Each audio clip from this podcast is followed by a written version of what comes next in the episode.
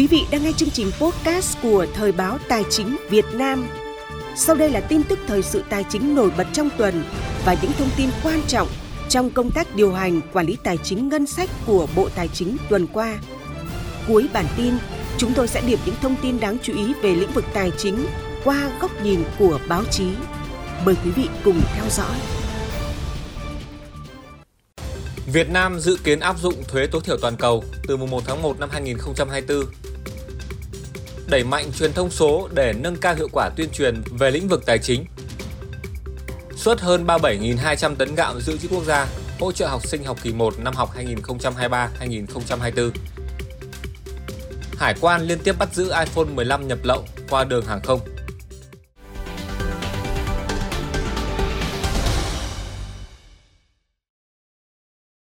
Ngày hai mươi tám tháng chín, trong chương trình của phiên họp thứ hai mươi sáu, Ủy ban Thường vụ Quốc hội đã xem xét cho ý kiến về dự thảo nghị quyết của Quốc hội về việc áp dụng thuế thu nhập doanh nghiệp bổ sung theo quy định chống xói mòn cơ sở thuế toàn cầu. Trình bày tờ trình dự thảo nghị quyết của Quốc hội về việc áp dụng thuế thu nhập doanh nghiệp bổ sung theo quy định chống xói mòn cơ sở thuế toàn cầu, Bộ trưởng Bộ Tài chính Hồ Đức Phước cho biết thuế tối thiểu toàn cầu không bắt buộc các quốc gia phải áp dụng. Tuy nhiên, nếu Việt Nam không áp dụng thì vẫn phải chấp nhận việc các quốc gia khác áp dụng thuế tối thiểu toàn cầu, có quyền thu thuế bổ sung đối với các doanh nghiệp tại Việt Nam nếu thuộc đối tượng áp dụng mà được hưởng thuế suất thực tế ở Việt Nam thấp hơn mức tối thiểu toàn cầu mười lăm phần trăm, đặc biệt là doanh nghiệp có vốn đầu tư nước ngoài. Hiện nay, việc các nước ban hành các chính sách ưu đãi thuế thu nhập doanh nghiệp để thu hút đầu tư nước ngoài khiến cho hiện tượng trốn thuế, tránh thuế, chuyển giá, chuyển lợi nhuận diễn ra ngày càng phức tạp. Các doanh nghiệp đã lợi dụng các cơ hội để chuyển lợi nhuận từ nước có thuế suất cao sang nước có thuế suất thấp hơn, từ đó xảy ra tình trạng thất thu thuế. Trước bối cảnh trên, để đảm bảo quyền và lợi ích hợp pháp của mình, Việt Nam cần khẳng định áp dụng thuế tối thiểu toàn cầu. Việc áp dụng quy định thuế tối thiểu toàn cầu mang lại cho Việt Nam các cơ hội mới như tăng nguồn thu ngân sách từ nguồn thuế bổ sung, tăng cường hội nhập quốc tế, giảm thiểu hiện tượng trốn thuế, tránh thuế, chuyển giá, chuyển lợi nhuận. Đồng thời, Bộ trưởng cũng nêu rõ áp dụng quy định mới nhưng cần giữ nguyên các chính sách ưu đãi hiện hành áp dụng cho các doanh nghiệp không thuộc đối tượng áp dụng của thuế tối thiểu toàn cầu. Giải trình thêm tại phiên họp, Bộ trưởng Bộ Tài chính Hồ Đức Phước cho biết việc ban hành nghị quyết này là để thực hiện quyền đánh thuế của Việt Nam với thuế tối thiểu toàn cầu là quyền lợi của đất nước. Hiện nay là một trăm hai mươi hai doanh nghiệp với khoản thu thuế khoảng mười bốn nghìn sáu trăm tỷ. Chúng tôi đã ra soát để mà sau khi ban hành cái vấn đề quyền thu thuế rồi thì chúng ta đã còn ban hành cái cơ chế để hỗ trợ đầu tư nữa. Cho nên là gọi là cái này thì chúng tôi đã khảo sát rất là là chặt chẽ. Vì vậy cho nên là đề nghị Thường vụ Quốc hội xem xét để trình với Quốc hội ban hành nghị quyết. Thẩm tra nội dung này, Chủ nhiệm Ủy ban Tài chính Ngân sách Lê Quang Mạnh đồng tình với đề xuất của Bộ Tài chính. Theo Chủ nhiệm Ủy ban Tài chính Ngân sách, hiện nhiều nước trong khu vực và trên thế giới đã nội luật hóa các quy định này để áp dụng cho kỳ tính thuế thu nhập doanh nghiệp năm hai nghìn không trăm hai mươi tư. Do đó, nghị quyết cần thể hiện rõ việc Việt Nam sẽ áp dụng thuế tối thiểu toàn cầu từ ngày một tháng một năm hai nghìn không trăm hai mươi tư để các nhà đầu tư chịu ảnh hưởng có thể yên tâm về môi trường pháp lý để hoạch định chiến lược đầu tư và kinh doanh. Ngày hai mươi chín tháng sáu tại Ba Vì, khối thi đua số hai của Bộ Tài chính đã tổ chức hội thảo nâng cao chất lượng công tác thông tin tuyên truyền trong lĩnh vực tài chính. Phát biểu khai mạc hội thảo, ông Phạm Thu Phong, Tổng biên tập Thời báo Tài chính Việt Nam cho biết, thời gian qua, công tác thông tin tuyên truyền trong lĩnh vực tài chính đã đạt được nhiều kết quả tích cực. Tuy nhiên, bối cảnh hiện nay đang đặt ra yêu cầu cần phải nỗ lực hơn nữa để nâng cao hoạt động của các cơ quan báo chí nói chung và báo chí ngành tài chính nói riêng. Trước những yêu cầu đó, các đại biểu tham dự đã đưa ra nhiều kiến nghị về giải pháp. Ông Hoàng Minh Tuấn, Phó Chánh Văn phòng Bộ Tài chính cho rằng, công tác tuyên truyền của ngành tài chính cần phải đổi mới toàn diện, phương thức, nội dung đến hình thức thực hiện. Còn theo ông Đậu Huy Sáu, Phó Tổng biên tập Thời báo Tài chính Việt Nam, báo chí ngành tài chính viết hay, viết đúng thôi là chưa đủ, cần quan tâm hơn đến hiệu quả, triển khai các giải pháp để lan tỏa thông tin tốt hay của ngành đến rộng rãi đối tượng hơn nữa. Cụ thể là bản thân các đơn vị cũng cần tiếp tục học hỏi, trau dồi, đổi mới, bắt kịp thời đại, đưa thông tin lên được các nền tảng mạng xã hội nhiều người theo dõi. Khuyến nghị thêm về giải pháp, các đại biểu khác đều cho rằng trong giai đoạn tới, công tác thông tin tuyên truyền ngành tài chính cần hướng tới các nội dung được dư luận quan tâm, các kiến thức chuyên sâu về kinh tế tài chính. Đồng thời, đẩy mạnh truyền thông số, ứng dụng các xu hướng truyền thông hiện đại, hướng đến cung cấp thông tin chính sách kịp thời, đầy đủ đến cộng đồng. Phát biểu bế mạc, ông Nguyễn Như Quỳnh, Viện trưởng Viện Chiến lược và Chính sách Tài chính nhấn mạnh, hội thảo đã hoàn thành tốt các nhiệm vụ đặt ra ban đầu, là một trong các hoạt động thi đua của khối thi đua số hai hướng tới chào mừng kỷ niệm tám mươi năm xây dựng và phát triển của ngành tài chính. Đây cũng là sự kiện đặt nền móng cho các hội thảo tiếp theo trong hoạt động thông tin tuyên truyền về lĩnh vực tài chính, ngân sách, cũng như công tác phối hợp giữa các đơn vị thuộc bộ nói chung và các đơn vị trong khối thi đua số hai nói riêng. Phần tiếp theo của bản tin tài chính tuần này sẽ là những thông tin đáng chú ý khác của ngành tài chính diễn ra trong tuần.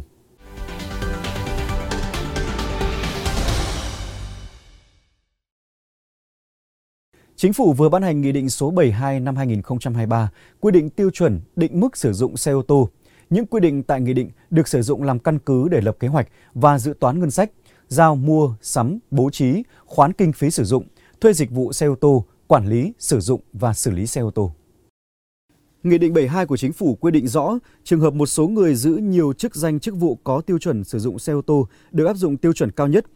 Khi người tiền nhiệm nghỉ chế độ, chuyển công tác hoặc vì lý do khác mà không còn giữ chức vụ đó nữa, nhưng xe ô tô đã trang bị chưa đủ điều kiện thay thế, thanh lý theo quy định, người kế nhiệm tiếp tục sử dụng, không trang bị mới, trừ trường hợp xe ô tô được cơ quan, người có thẩm quyền quyết định xử lý theo quy định của pháp luật về quản lý sử dụng tài sản công. Nghị định bảy mươi hai cũng quy định chi tiết chức danh được sử dụng xe ô tô đưa đón từ nơi ở đến cơ quan và ngược lại và đi công tác, có quy định mức giá, đồng thời đưa ra quy định cụ thể về việc khoán kinh phí sử dụng xe ô tô và thuê dịch vụ xe ô tô.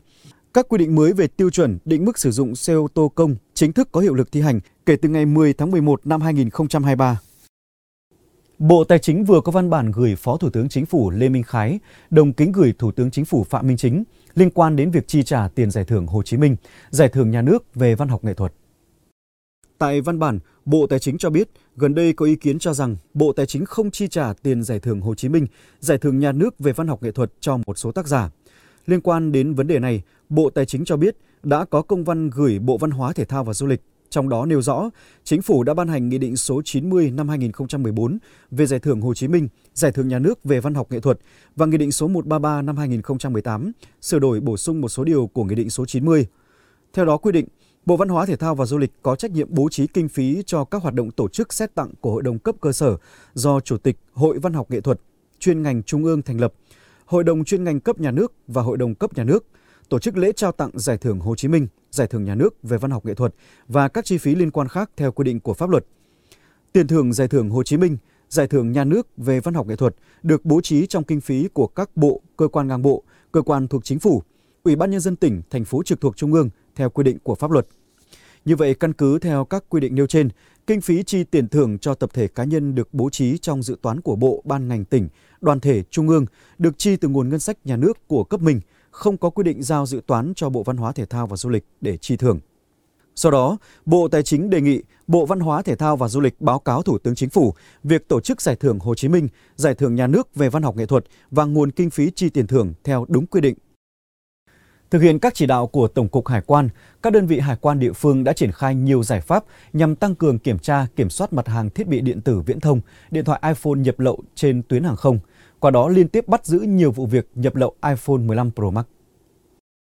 Cụ thể, ngày hai mươi hai tháng chín năm hai không hai ba, soi hành lý của hành khách trên chuyến bay từ Singapore về Việt Nam, Hải quan Tân Sơn Nhất phát hiện bên trong ba lô của hành khách này có hai mươi hai chiếc điện thoại iPhone mười lăm Pro Max mới một trăm phần trăm.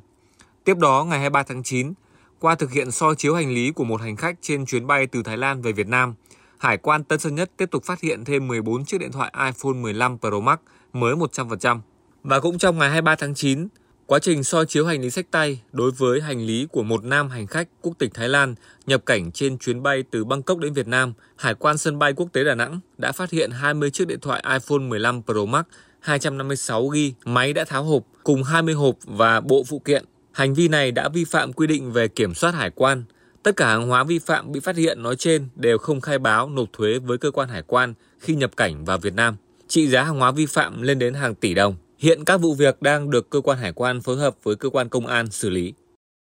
Bộ Tài chính vừa ban hành quyết định số hai không ba sáu giao Tổng cục Dự trữ Nhà nước xuất cấp hơn ba mươi bảy nghìn hai trăm lẻ bảy tấn gạo để hỗ trợ năm trăm ba mươi ba nghìn bảy trăm năm mươi lăm học sinh ở xã thôn đặc biệt khó khăn của bốn mươi mốt tỉnh trong học kỳ một năm học hai không hai ba hai không hai bốn.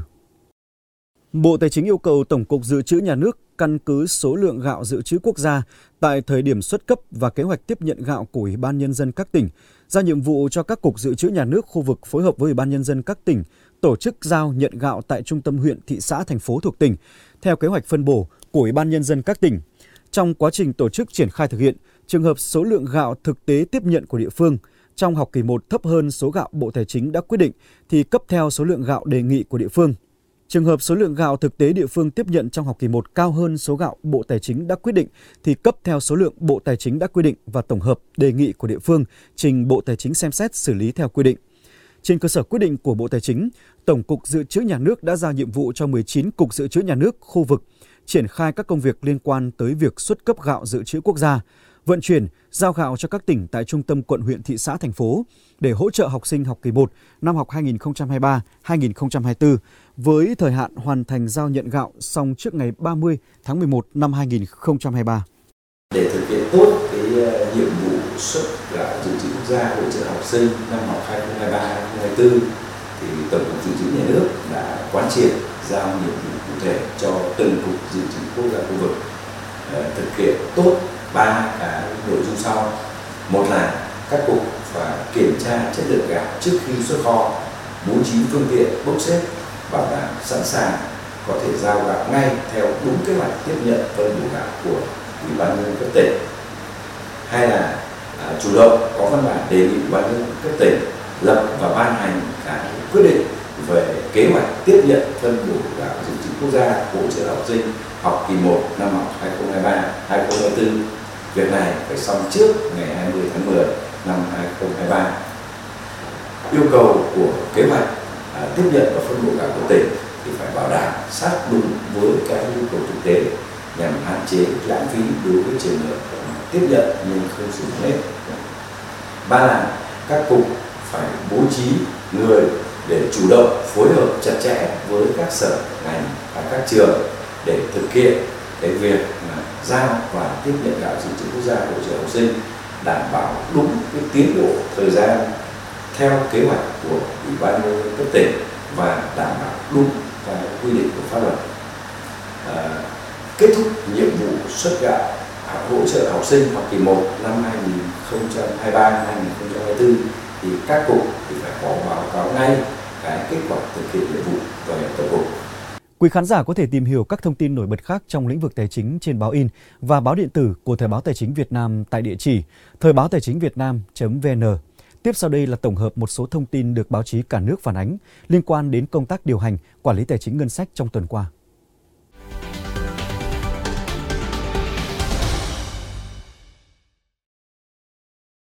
Tuần qua, Công ty Xổ số Kiến thiết khu vực miền Nam đề xuất tăng số lượng vé phát hành. Trước đề xuất này, Bộ Tài chính đã có phản hồi. Nội dung phản hồi được nhiều báo đưa tin. Cụ thể, các báo nêu, theo Bộ Tài chính, hoạt động kinh doanh xổ số trong những năm qua đã đóng góp đáng kể cho ngân sách nhà nước và các dự án xã hội như trường học, bệnh viện và nông thôn mới. Về đề xuất tăng số lượng vé phát hành của các công ty xổ số kiến thiết khu vực miền Nam, Bộ Tài chính cho biết cần đánh giá hài hòa các mặt và cân nhắc các lợi ích cả trước mắt và dài hạn. Việc tăng vé xổ số phát hành phải đảm bảo an ninh trật tự an toàn xã hội, chứ không chỉ là hiệu quả kinh tế đơn thuần. Thị trường có nhu cầu tiêu thụ hết vé là cho tăng thêm. Một nội dung cũng được các báo quan tâm là việc Bộ Tài chính công bố danh mục các dự án đầu tư công đến hết ngày ba mươi tháng sáu năm hai nghìn không trăm hai mươi ba, chưa giải ngân nguồn vốn ngân sách trung ương.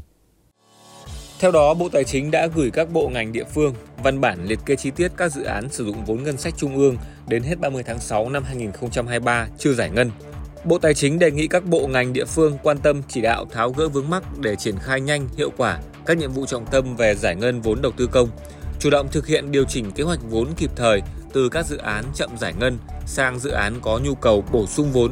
và có khả năng giải ngân đảm bảo đúng quy định và theo đúng chỉ đạo của Chính phủ, Thủ tướng Chính phủ tại các nghị quyết và chỉ thị thúc đẩy giải ngân vốn đầu tư công.